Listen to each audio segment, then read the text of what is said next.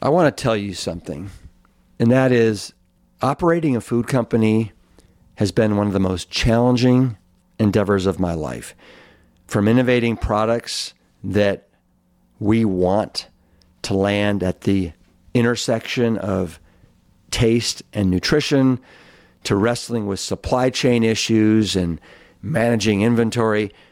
I have had more sleepless nights in the past three years than I have in the last 30, including the 12 when I was a firefighter.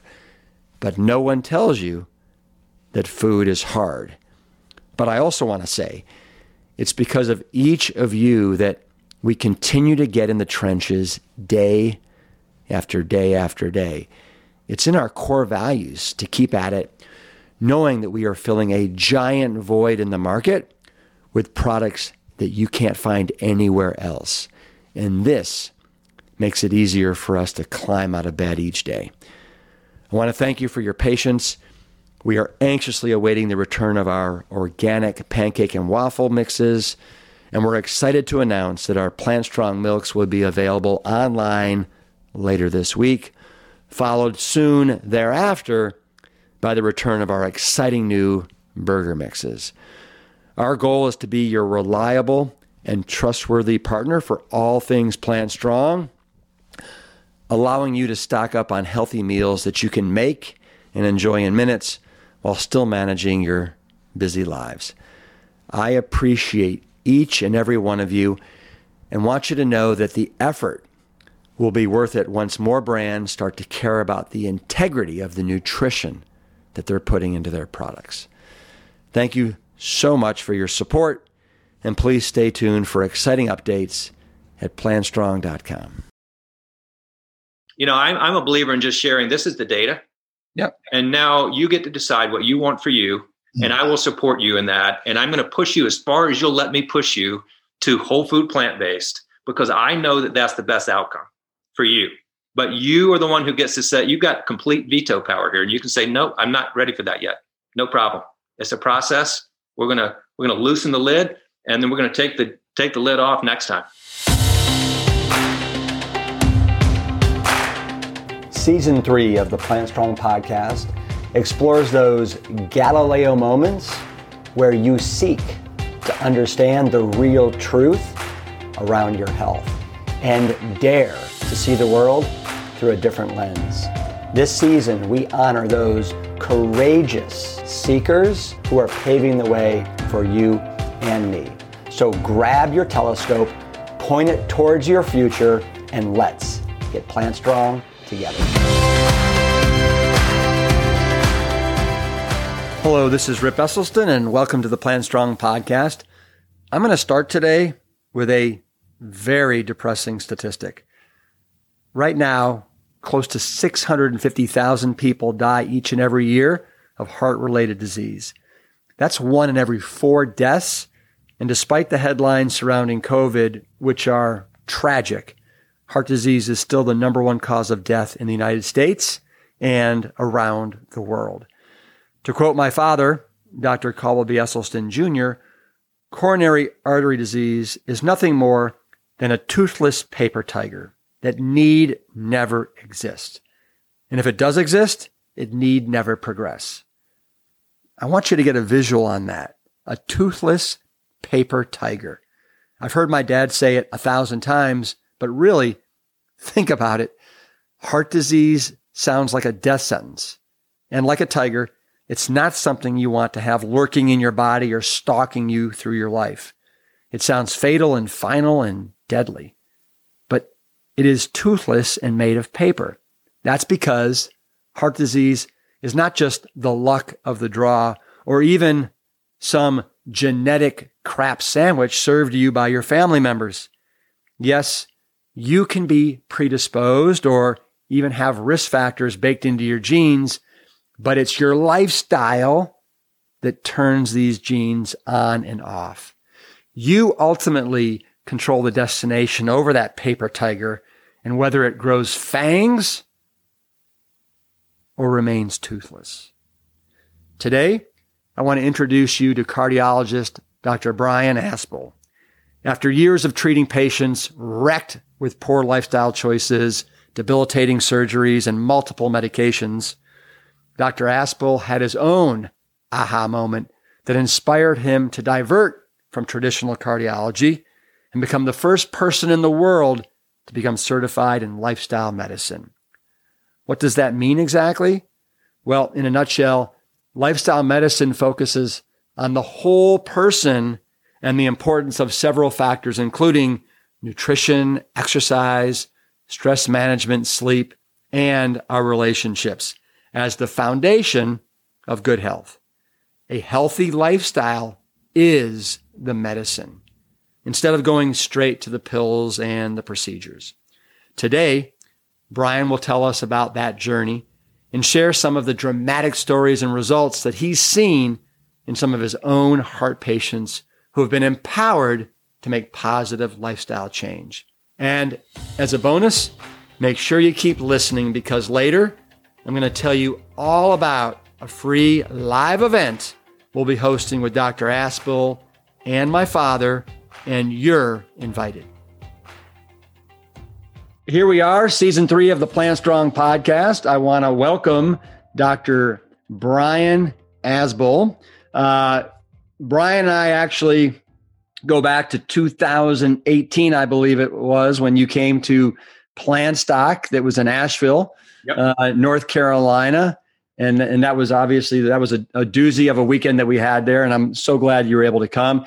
And then since then, we've gotten together a handful of times. You came down to Austin to visit the Whole Food headquarters and John Mackey. And but you are you are doing some really exciting things in the field of cardiology and and I want to get into that in a second. But before before I do, I want to ask you just this: At what age were you when you knew that you wanted to go into medicine? That's a good question. I actually, what comes to mind is say about 14. And I actually wanted to be a zoo vet for a long time. I wanted to take care of polar bears and tigers and stuff like that. And I remember sitting at my grandmother's kitchen table and she sat me down when I was about 14 and said, Nope, you're going to be a doctor or you're going to be a pastor and you're going to have pets. and, uh, and, you know, I didn't want to be a pastor. Uh, so I'm a doctor. It worked out okay. so, it, so, it, and, and so at 14, that road was just already getting paved for you and, and, and you, and you never looked back. Is that right? I never looked back. You know, it's funny when I talk to other people who have had you know different careers I, I, think a lot of doctors sometimes are a little bit envious of those people who had more of a circuitous route the mm only negative i could say about the doctor path is that it is just so straight mm you know it's high school college med school internship residency fellowship and then you're finally there and it's uh it's a straight and narrow path so i'm glad to have recently detoured you have and we're going to talk about that so where where'd you go to uh, where did you go to medical school? Medical University of South Carolina in Charleston. In the country. I grew up in Columbia, South Carolina, and so that was a, a financially the right option for me. Yep. And so you're you're in medical school. And what year were you in when you decided, you know what, I'm going into cardiology? Well, I decided I didn't decide at that time. I decided to go into internal medicine Yep. Uh, because it was sort of, uh, you know, what I thought a real doctor would be about, you know, sort of intellectual. I didn't want to be a surgeon, but I wanted to kind of know a lot about everything. So internal medicine felt like the right fit. And then I wasn't even sure, honestly, after my internal medicine residency until my last year. So I had a year where I was in private practice in between internal medicine residency and cardiology fellowship. Cardiology appealed because it was a mix of primary, of, of acute care, heart attacks, and mm-hmm. more chronic care when you really get to follow patients for a long time. Some procedures, but not completely procedural. It's just a nice mix of, of things for me. Mm-hmm. And what, when did you get out of your residency? You know, I finished my, finished my residency in 1997 uh, and then finished my cardiology fellowship in 2001. Okay. So 2001, you're you're out into the big, yep. big bad world, Real and world. and now you are a cardiologist, right? Correct. Now, you know, help me help educate me yep. here on there's probably lots of different types of cardiologists, like yeah. interventional and different. Right. What what kind of cardiologist were you? So I was what they call an invasive, non-interventional cardiologist. Cardiology, just like everything else, has gotten really subspecialized. And I didn't want to do, I did a little bit of everything in my training program. I put in some pacemakers, I did some stents, I did a lot of heart catheterization, stress test, echoes, you know, everything, really a broad base. But I didn't want to just be in the cath lab all the time.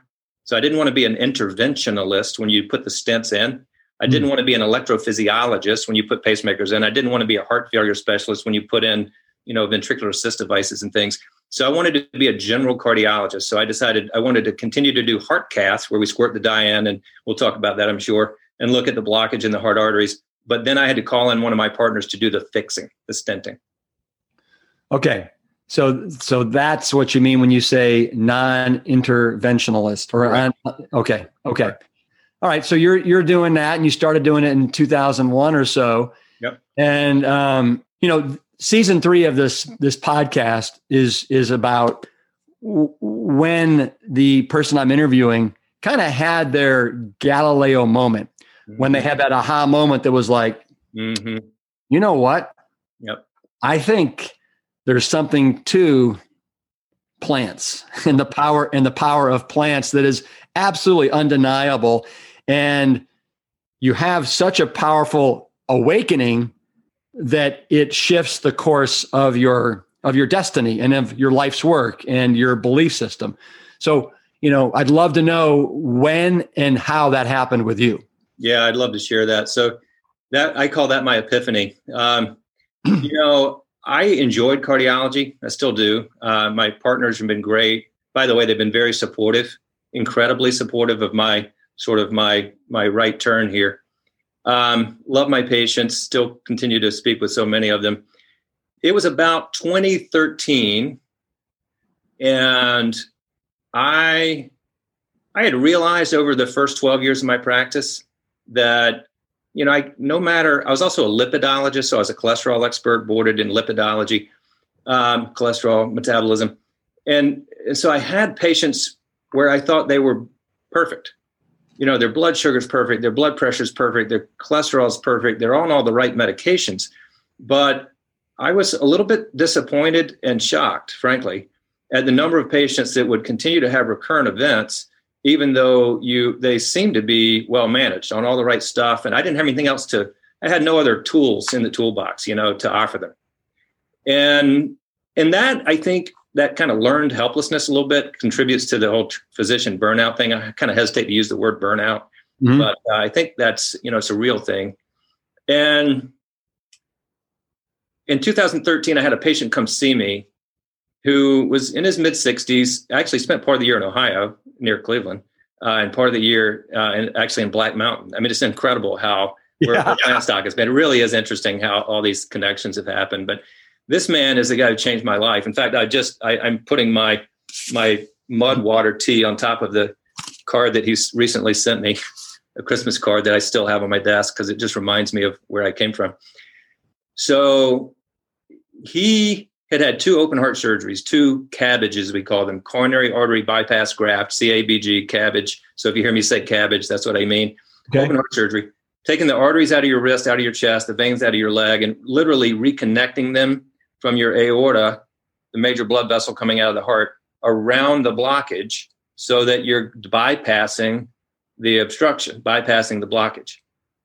And he had had two of those procedures and he was having angina, exertional chest pain every day.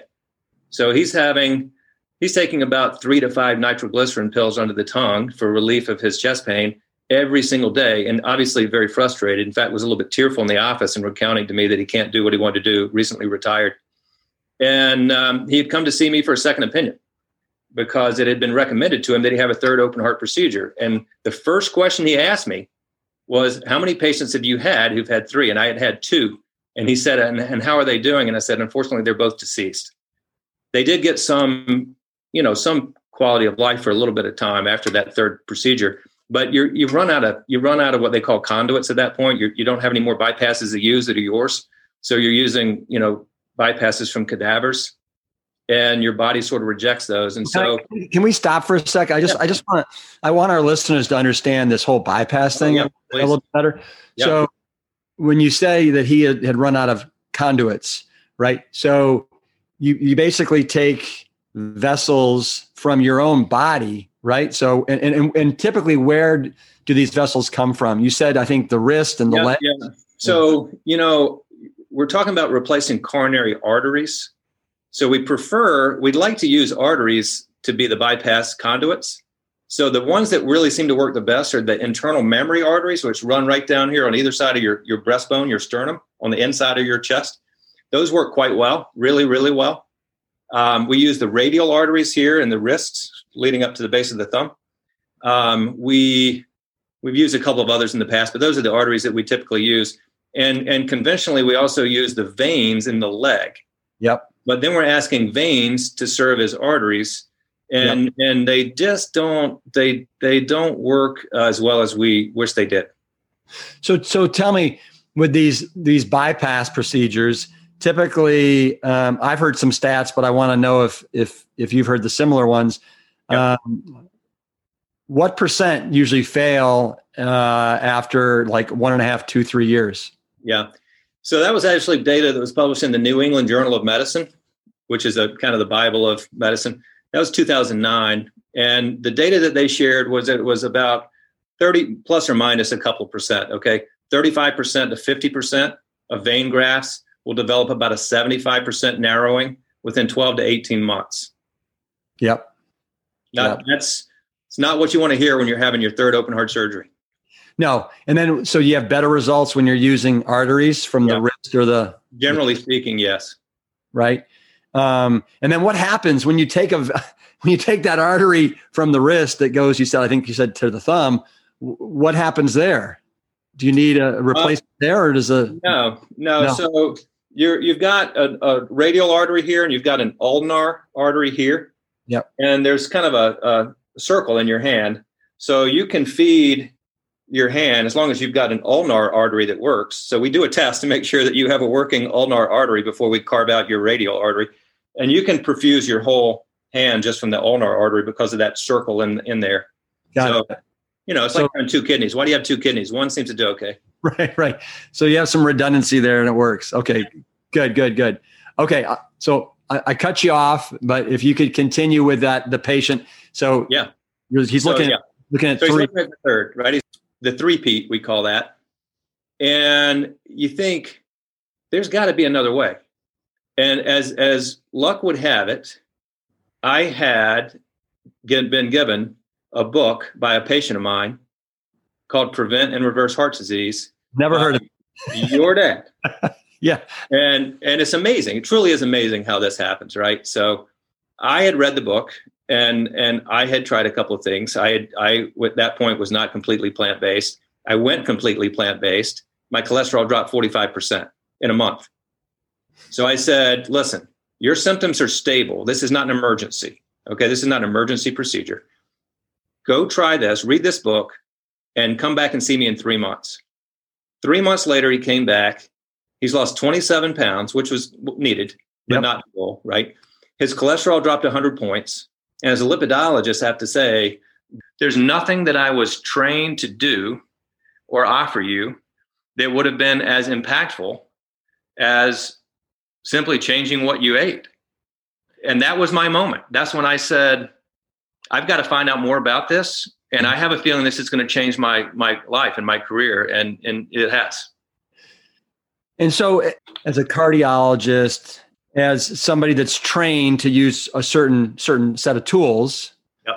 and now you're you're facing this kind of whole new paradigm it, can you remember at first thinking ah you know i i i i, I don't want to i don't want to look i don't want to look through the telescope and see that and go too far into that because it's going to really mess with my life and confuse me. I mean, was there any of that for a little while? Oh, oh, yeah, absolutely. I mean, you've obviously talked to a number of doctors who've shared that because, or else you just have incredible insight. No, I haven't. This is no. That that, yeah. that was um, that that really took a lot. Took me some time. It was not an overnight thing where I said, okay, this is what I'm going to do. Um, I began to read more and more about it and study more and more about it, plant-based nutrition and lifestyle medicine in general. I became board certified. Well, I well, let's see. First, I started offering CHIP, the Complete Health Improvement Program, yep. here in Asheville in 2014. And I heard two things from that. I heard patients say, "I've never, I haven't felt this good in years," which is not something that my patients had been telling me in the cardiology office on 10 different medications and side effects, and just felt bad, right? And the other thing they said was, why has my doctor never told me this before? Yeah. That was another moment when I thought, you know, what am I going to do here? Right? Am I going to bury my head in the sand and making good income as a cardiologist and stay with that, try to do the best I can? Or am I going to do something different? So 2014, we started doing CHIP. 2016, we started the Ornish Lifestyle Medicine program here that I know you're familiar with. Uh, 2017 became board certified in lifestyle medicine and told my practice that I was going to have to leave the practice. Um, to, to, I'm still going to be the medical director of cardiac rehab at my hospital system, but I'm not seeing one-on-one cardiology patients now because I decided I needed to be a lifestyle medicine physician, and that's when we started a new new practice. So um, it was very scary, and uh, it took a lot of uh, lot of prayer and thought. Yeah, and uh, it was not. It, it was about a two-year transition for me. And so, so you were at Asheville Cardiology and Mission Heart, right? And um, how many cardiologists are there uh, at that hospital? We've added a couple uh, since I left in August. I think now we're probably up to 27. Okay. Plus or minus. 27. Yeah. And I got, so I have a couple questions for you about that. Of those 27, how many are also plant based like you are? Um, I'd say right now, completely, maybe two.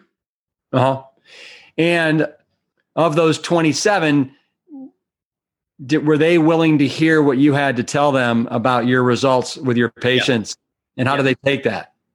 They invited me to, to give cardiology grand rounds and talk about the program that we were going to bring, the Ornish program in particular, uh, and CHIP. Uh, they were very, very supportive. They were very open minded lots of good dis- questions, lots of good discussions. Yeah, uh, kind of like patients. You know, I'm interested. I'm not sure that I'm ready to to jump in with both feet yet, but I hear you. Uh, we'll support your intensive cardiovascular rehab program and send patients to you. Um, they um, they're like most people, you know. Some of them said I'm all in. Some people said I'm I, I'm skeptical, and a lot of people in the middle said uh, I'm interested, and you sort of plant the seed and let it grow at its, you know, over its natural time. Everybody's a little different. Yeah. yeah. So, so you gave that that story of that one patient. They, they came in. He was looking, staring at his third. Um, was it you say open heart? Yep. Third open heart. Oh my gosh, can't even imagine. Yeah. And, and, where where is he today? He moved back up to to Ohio. Um, can't think of the name of the town. It's somewhere near Cleveland. Meaning, um, meaning, how's he doing? Oh, he's doing great. Yeah. Uh, yeah. He in let's see, that had been been in eight years. In eight years, I, I know that he had a stent in one of his bypasses. I don't I don't know of more than that. He's also suffering a little bit from Parkinson's disease, which plant based diet will help there as well. Frankly, yeah. uh, but he's had instead of having bypass, third bypass surgery, he's had one stent in seven years, which is seven or eight years now. So yeah, much better course. Yeah.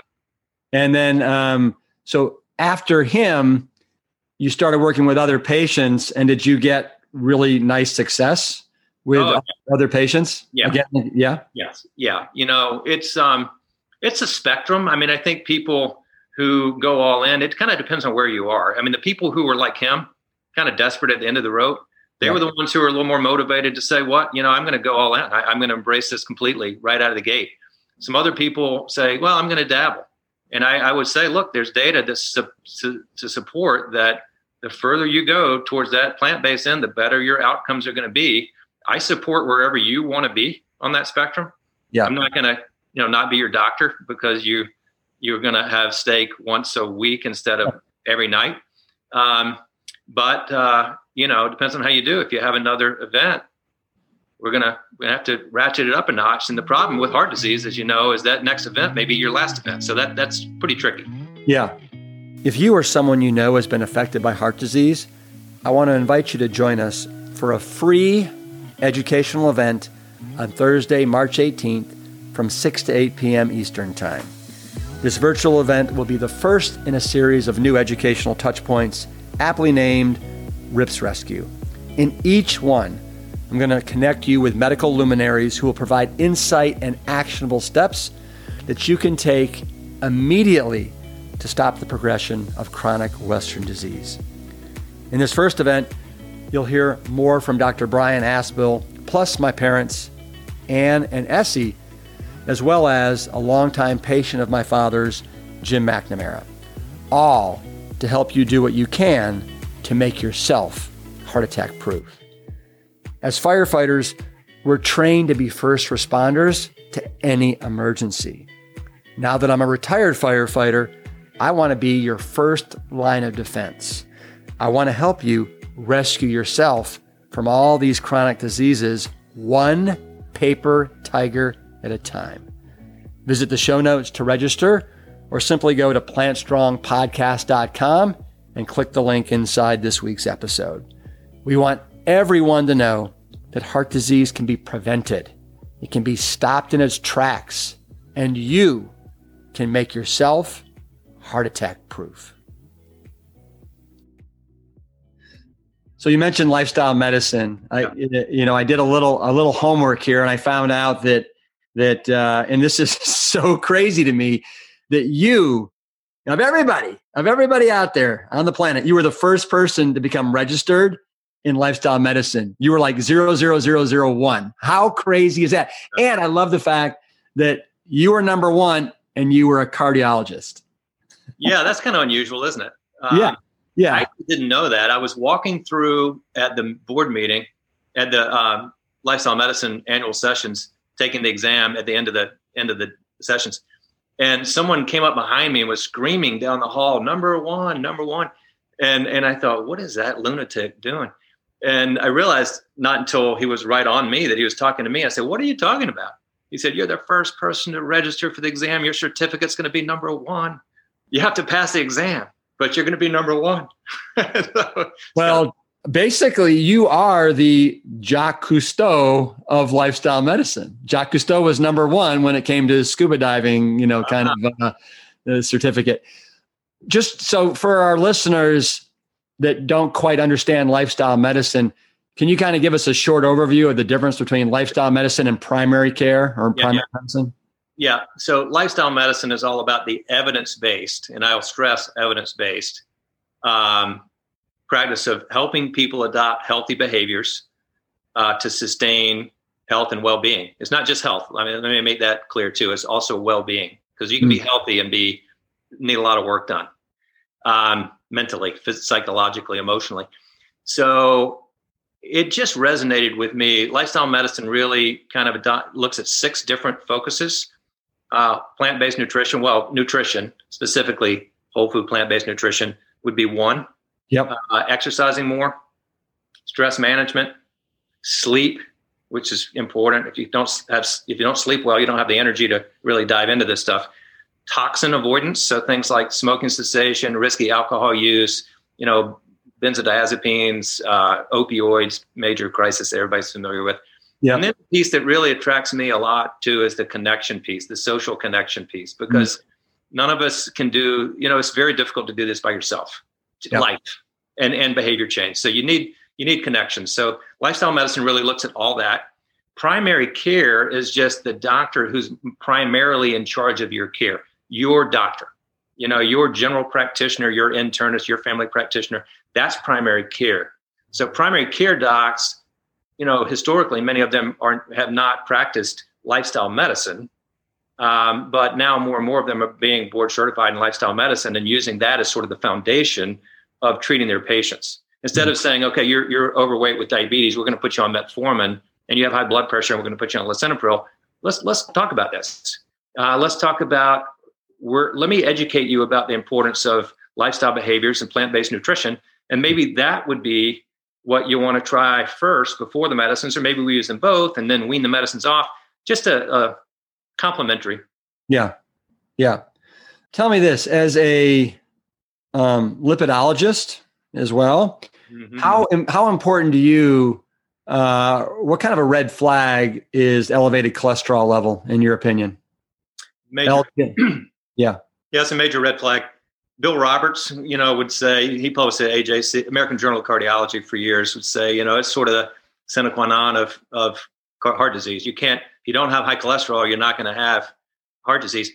Um, we have seen patients certainly who've had heart disease who've had quote normal range cholesterol. Depends on, of course, on how you define normal. But you know, if your cholesterol is under 150, your total cholesterol is under 150, your LDL, your bad cholesterol is under 70, something we call non-HDL, which is total cholesterol minus the good, is yeah. under about 100. You're in a pretty safe zone there. But if you're not, if you're at the you know 200 total cholesterol level, which for years right. Uh, was was touted as sort of the target to be below that, that's not not going to protect you. You're you're going to have trouble. Hmm. So, what do you think? And I, I think we've kind of talked about it here, but I just want to bring it up again. I mean, I feel like cardiology, um, they almost can't see the forest through the trees. And and uh, do you think that's because it's a conflict of interest? Is you know, with if I can make fifty thousand for this stent and one hundred and ten for this open heart, uh, like you said, I mean, maybe they have their head in the sands and they don't want to see the evidence. I mean, I just, I just can't imagine a, a doctor in 2020 that's not reading the research and staying up to date with that. And, uh, you know, I can see it going back to the 1990s when my dad and Ornish were really the only guys that were doing it. But now it seems like it's much more, I'm not going to say mainstream, but it's out there between uh, Kim Williams and, you know, a lot of others. This is, uh, I, I almost feel like you have to be trying to look the other way, not to have smelled it or or seen it or heard about it in the last decade. Wow, I mean, there's so many that takes me in so many directions mentally. You know, first, kudos to Kim Williams, um, who you know, when you're hearing you speak, it reminds me of him saying, you know, there are two types of cardiologists in the world, right? Those who are plant based and those who don't know the data. Um, and I don't want to. I know I'm going to die, but I don't want it to be my fault. That's right. so you know, I love that, and I told him I love that when when I was at Plantstock, and um, you know, I think it has. A, there's a lot of reasons that that cardiologists still do what they do.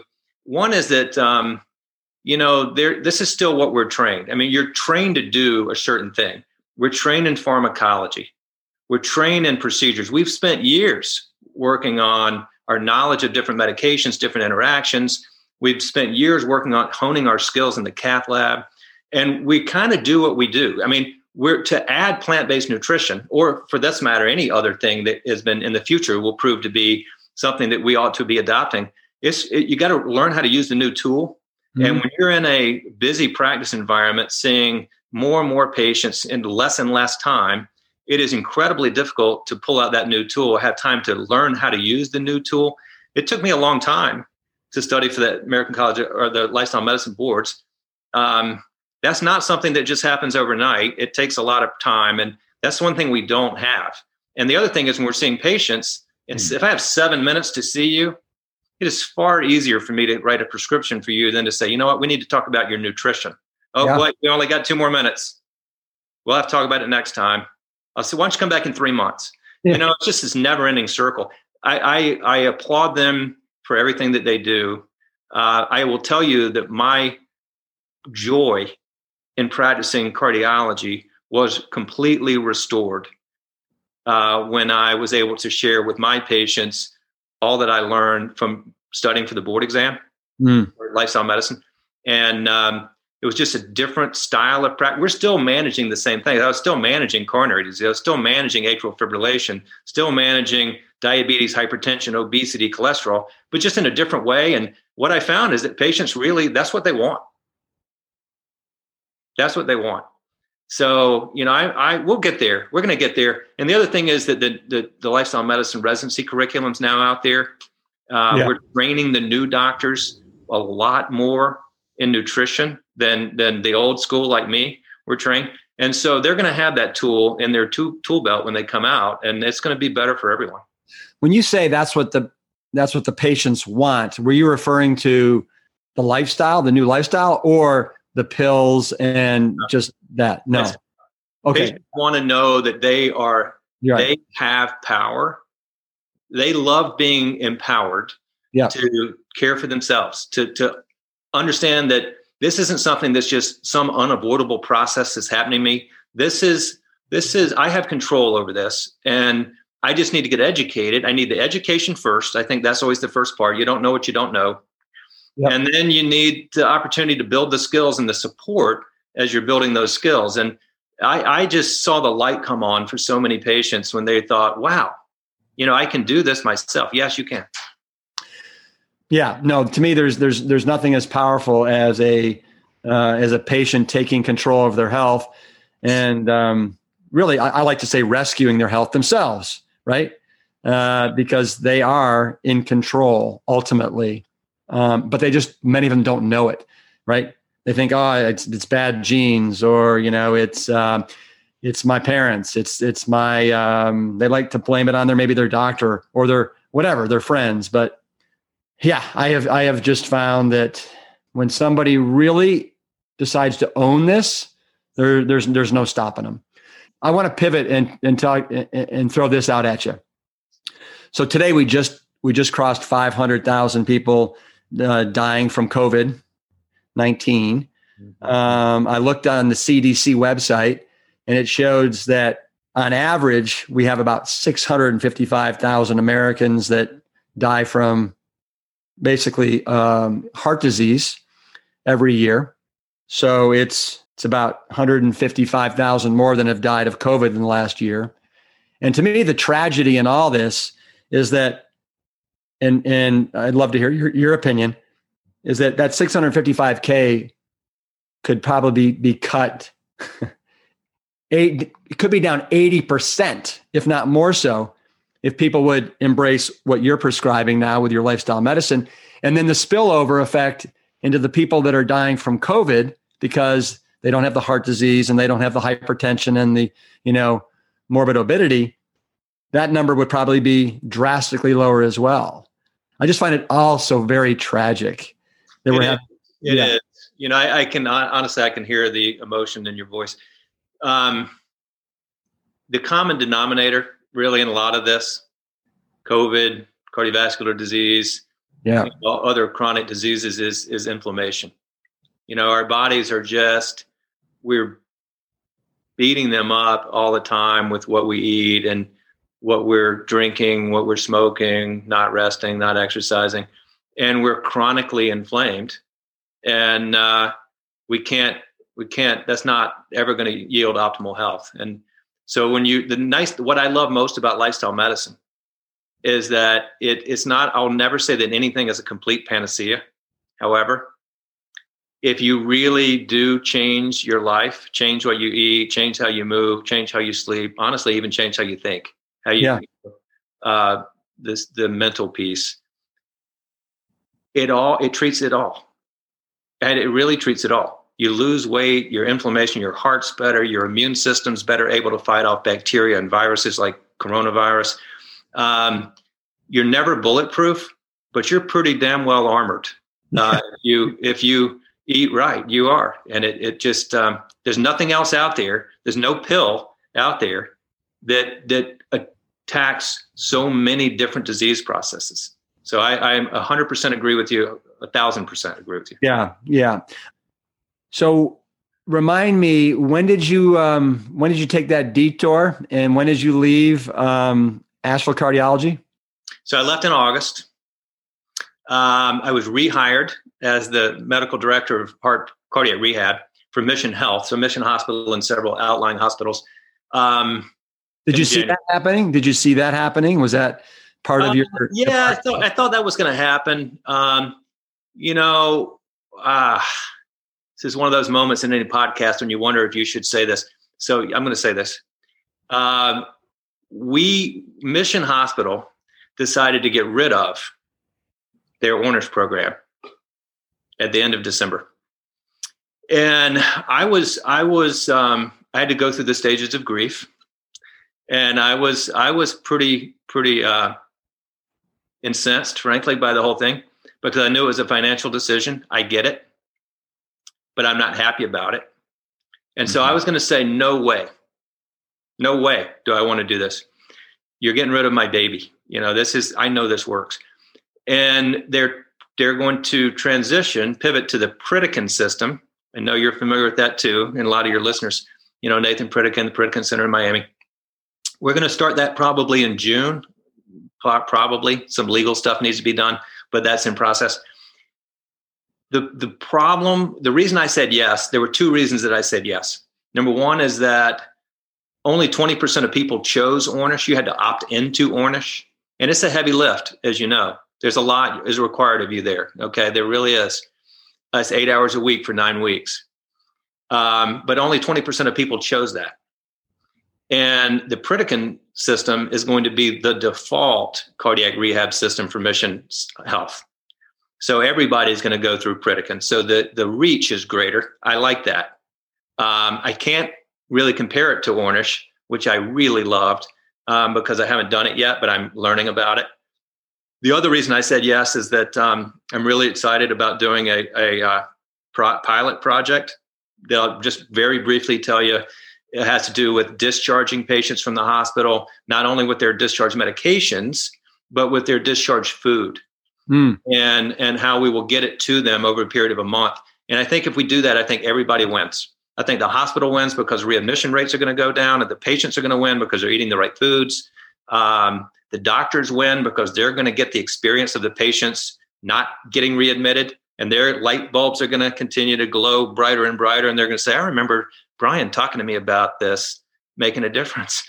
And uh, and then it's going to get published in the in the medical literature, and then more doctors are going to see it. Pritikin wins because they're going to get you know, it's going to they're going to have to give the patients the food. Um, I just love projects like that where I don't see a loser. Yeah, that's good. That's good. We like we like no lose. Yes. So, so. Uh, so I have a question for you. So I know that you know the the Pritikin program used to be pretty darn pure as far as being whole food plant based. Has it um, has it gotten a little muddy over the years? I mean, do you have you looked at the program and do they, do they allow egg whites and some low fat dairy and stuff like that? And you know, maybe that's part of the spectrum, but yeah, I, I think it is part of the spectrum. And you know, I, I don't have any long term experience with them since I'm just getting into this now. But you know, Ornish said egg whites and no fat dairy. Not completely; it's not plant pure. Um, Pritikin, just from what I was looking at this morning, actually. Uh, fish, you know, occasionally four ounces of fish, you know, fatty fish, salmon, anchovies, sardines, that sort of thing. Um, it's not plant pure. It's not, and that was another issue for me as I I decided to agree to do that. Um, yeah. You know, I, I didn't, I wasn't sure if I wanted to put my stamp on that, quite honestly, so to speak. Uh, but I think it's just a, it just gives you it gives you an opportunity. It gives me a megaphone yeah. to say, you know, this is the program let's really dive into the data. Yeah. And I will say that Pritikin says it's really interesting. They said, you know, the best outcomes, the reversal, if you want reversal, this is what they said in the literature that I read this morning. If you want reversal, you need to go whole food plant based. Yeah. But this is a heart healthy diet. So what, you know, do you want best outcomes? Do you want slightly less than? I want 87% of the best outcome. Okay. So I'm going to eat fish, three ounce portion every other Thursday. You know, it gets, uh, gets slippery. And, and you kind of wonder, honestly, if they don't just say, this is what we think people can do. So we're going to propose this instead yeah. of this is what is best. And we're not sure that how many people are going to do it. So we're not going to roll that out. Um, you know, I'm, I'm a believer in just sharing this is the data Yep. And now you get to decide what you want for you, and I will support you in that. And I'm going to push you as far as you'll let me push you to whole food plant based because I know that that's the best outcome for you. But you are the one who gets to say you've got complete veto power here, and you can say no, I'm not ready for that yet. No problem. It's a process. We're gonna we're gonna loosen the lid, and then we're gonna take the take the lid off next time. Mm-hmm. Well, I, that sounds good. I'm glad you're doing that. What um what else do you have? Anything else that's uh, really exciting you uh, these days? Oh, it's super exciting. So we we um, co-founded a business called Ruckus Health. Ruckus creating a ruckus. Yep. Uh, You know, um, disrupting a current sick care system and making it a healthcare system. So uh, we several of us uh, are working on that project right now, and that really is what's taking most of our time.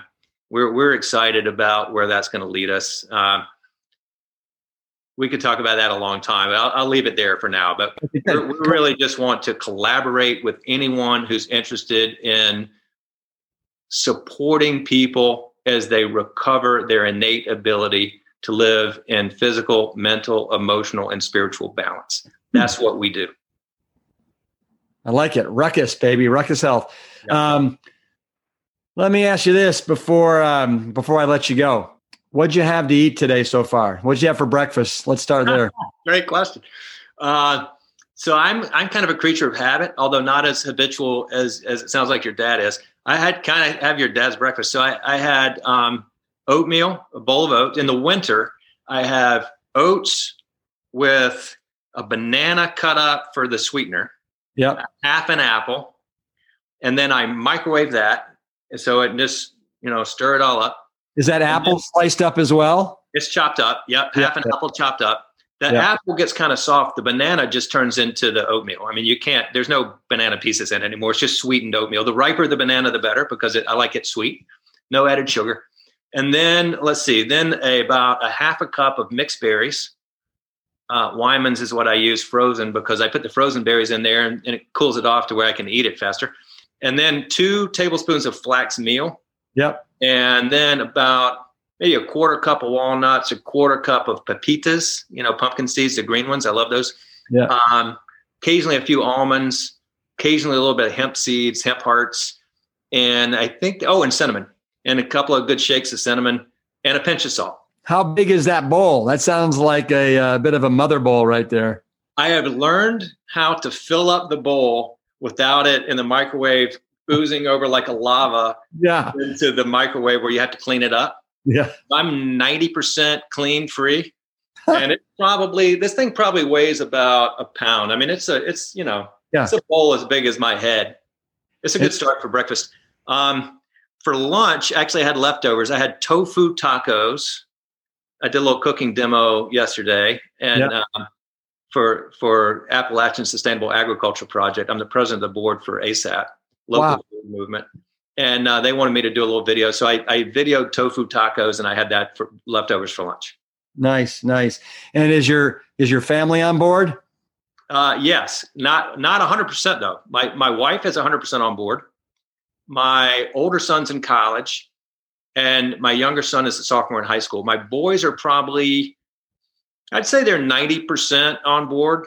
You know, I mean, they eat what I make. I, am generally the cook at, at, my house. And so we eat, you know, supper together all the time, breakfast together all the time. Lunch is kind of on your own. And, you know, occasionally the boys might sneak in, you know, chicken into a uh, salad or something. But um, yeah, I'd say I'd say I can say with confidence, I'd say 90% kids, 100% parents. Yep. Yep. It's a beautiful thing. It's a beautiful it thing. Um, well, well, Brian, I want to thank you for being part of the Plant Strong podcast. I want to thank you for your for your courage and for making this detour that is really going to be impactful and for doing your your best to, you know, help help further the mission of people seeing the light and uh, and being an advocate for people's health. Thank you very much. Thank you, Rip. Appreciate it. And thanks to you for doing the same. Oh yeah. All right. Peace. Peace. Engine two. Engine two. Keep it plant strong. Yeah. All right. Okay. Don't forget, March 18th, you're going to hear from Dr. Asbill, plus my father, my mother, and myself it's live, it's free, and it's going to be our first Rip's Rescue event called Make Yourself Heart Attack Proof. To register, visit this podcast episode page at plantstrongpodcast.com. Next week, I'm thrilled to welcome Team Sherzai, Doctors Dean and Ayesha Sherzai, back to the Plant Strong podcast to talk about the release of their upcoming new book, the 30 day Alzheimer's solution. From heart disease to neurological disorders and beyond, we're here to help eradicate chronic Western disease the Plant Strong way. Hope to see you next week. And one other insider note for our podcast listeners we're about to open our Rescue 10X Mindset Mastery Program to those who are on the wait list. This program only is offered a few times a year and gives people who need it 10 weeks of group coaching, accountability, and support. If you've tried absolutely everything but can't stay on track with a Plant Strong lifestyle, this program is for you. If you want to finally jump off the cycle of yo yo dieting and get yourself in the mindset for success, I want to invite you to check out the program. Go to rescue10x.com. That's the number 10 followed by the, the letter X and enter your phone number. We'll then text you a VIP discount code as soon as the program opens. Don't miss out. Visit rescue10x.com or click the link in the show notes today. Thanks.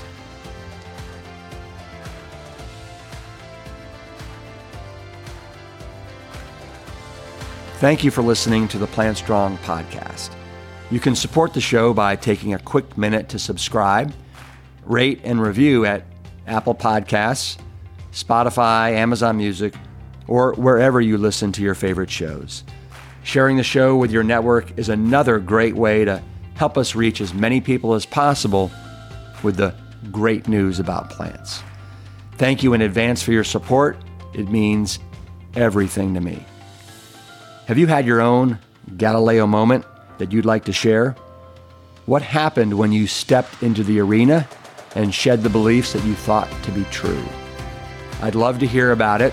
Visit plantstrongpodcast.com to submit your story and to learn more about today's guests and sponsors. The Plant Strong podcast team includes Carrie Barrett, Lori Kordowich, Amy Mackey, Patrick Gavin, and Wade Clark.